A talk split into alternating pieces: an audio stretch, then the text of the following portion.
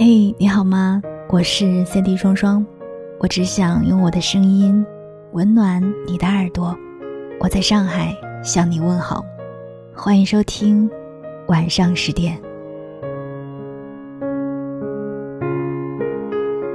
最近的你睡得还好吗？老实说，最近我因为各种事儿，年龄焦虑、社会焦虑，甚至是职场焦虑一起向我涌来了。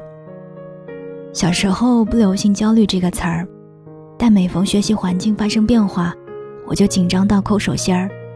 文理科分班，异地读大学，毕业前对着上下铺床板发呆，哪儿都算是短暂焦虑的外在表现。但真实的。长久的焦虑来袭，大概是在我过上一个生日的时候。我记得那一天，我妈给我发了个视频。父母那辈儿就爱在人高兴的时候泼盆凉水。我妈说着说着就冒出一句：“也是快三十岁的人了。”在东北算年龄按虚岁，大都是生下来就算上一岁。按我妈的算法，确实是快三十了。结果我立马反驳她。东北的算法不科学，北京可不按虚岁算。好了，不说了，挂了吧。以前总觉得自己不会对年龄有什么特别的感觉，三十岁这个词怎么就突然那么刺耳了？后来想明白了，就跟上学那会儿的紧张感差不多吧，着急了，或者说是大家常说的年龄焦虑。我很怕看到自己身体发生的变化。脖子下边不知道什么时候长了一颗小痣，慌了；还有每次姨妈之前必上火，牙疮红肿，还连着半个头皮一起疼。止痛药和消炎药完全成了这几年离不开的东西。我会很害怕去看社会新闻，年龄越大，共情的点也越多，只能尽量给自己过滤一些感到心累的信息。类似的剧也不敢看。开始进入逃避型的生活方式，近几个月更是如此，直到前几个礼拜，我才恢复了半夜刷微博的习惯，要么就不看，要么就是把微博刷到刷不出新的东西。凌晨三四点了，瞪着眼睛在手机三个软件里切换。之前看到李诞在节目里聊起关于自己的某段时间，他说有一次跟三个人见面。三个人看着状态都挺不错的，他却提到自己已经开始吃安眠药了。说出来还觉得有一点羞耻，结果另外三个人居然也和他一样，早就过上了失眠的日子。可见失眠问题不过是当代人心照不宣的群体问题。如今你半夜发个照片，点赞的肯定比想象当中更多，能跟你玩到一块的人。没有谁睡得特别早，物以类聚的现象果然存在。反正我半夜收到微信秒回以后，朋友都会立马回一句：“才你就没睡呢。”我最好的小姐妹三年前早睡早起，睡前不能有一点动静，视规律生物钟为珍宝。结果上次去她家，关了灯唠嗑，两个人愣是唠到了四点半。我纳闷儿，她现在怎么不困了呢？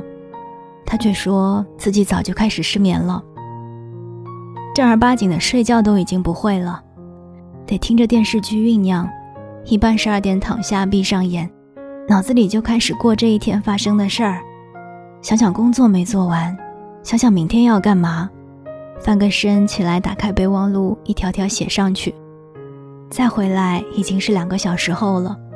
这才算是真正的躺下。所有人的改变也并非悄无声息的。以他来说，这段时间要做出改变了，所以在夜晚的时候变得天马行空、胡思乱想，来弥补白天时常走神儿的状态。她原本准备三月份辞掉工作，跟男朋友去杭州，但疫情开始之后就拖到现在。两人异地谈了好几年。终于决定一起挪个地方，但问题也随之而来。他要放弃高薪，也要离开熟悉的环境和朋友。刚开始还有种为了对方做出选择的不安感。那段时间，她晚上跟男朋友视频，说一会儿眼泪就要掉下来。不是伤心难过，也不是委屈，就是有点慌，又不知道怎么表达。因为不满现状与自己，所以想要改变现状和自己，大概是很多人焦虑背后的问题。小时候，家长觉得我们不谦虚，拿到点成绩就沾沾自喜，可是他们一定想不到，若干年后的每个夜里，我们都觉得自己特不争气，活得像个垃圾。近期的新闻世界里，我们会为性别而焦虑。会为工作而焦虑，同样也会为人类命运共同体而焦虑。我们无时不刻在担心着一些什么，有解或无解的事情都在排着队等着我们去逐个击破。夜里十二点躺下，目睹着所有已发生和未发生的事情，如过电影般在脑海里一幕一幕的放着，等睡意真正的降临。又是凌晨三点，在哄骗着我们入睡了。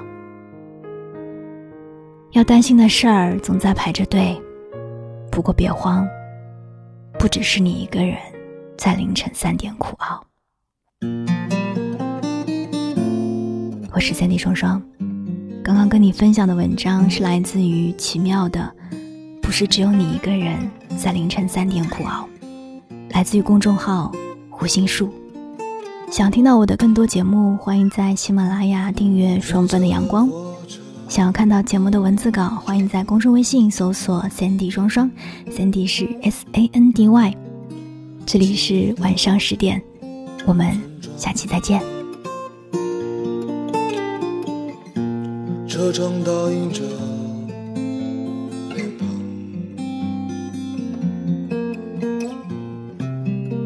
听见他在。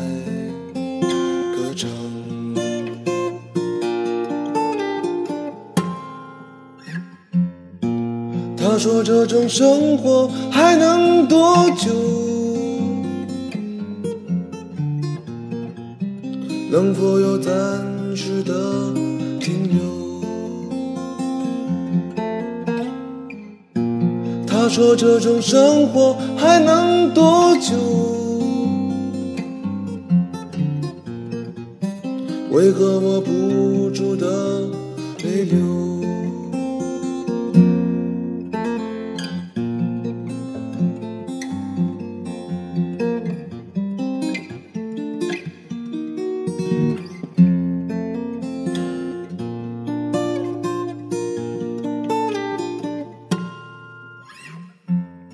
天边的落霞染红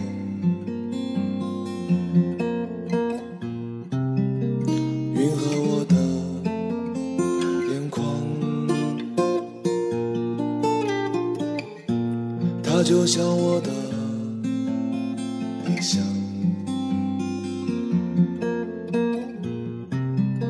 在悄悄地。